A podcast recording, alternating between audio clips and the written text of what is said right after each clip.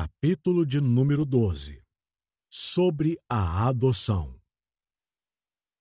Parágrafo de número 1 A todos quantos são justificados em seu único Filho, Jesus Cristo, e, por causa dele, Deus é servido de fazer participantes da graça da adoção por esta graça, eles são recebidos no número dos filhos de Deus e gozam da liberdade e privilégios de filhos de Deus.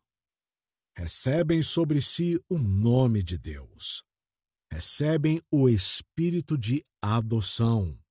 Têm acesso ao trono da graça com confiança.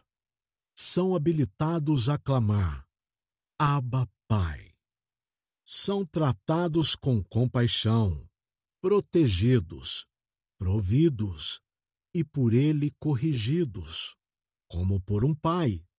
Porém, jamais são lançados fora, pois estão selados para o dia da redenção e herdam as promessas, na qualidade de herdeiros da salvação eterna.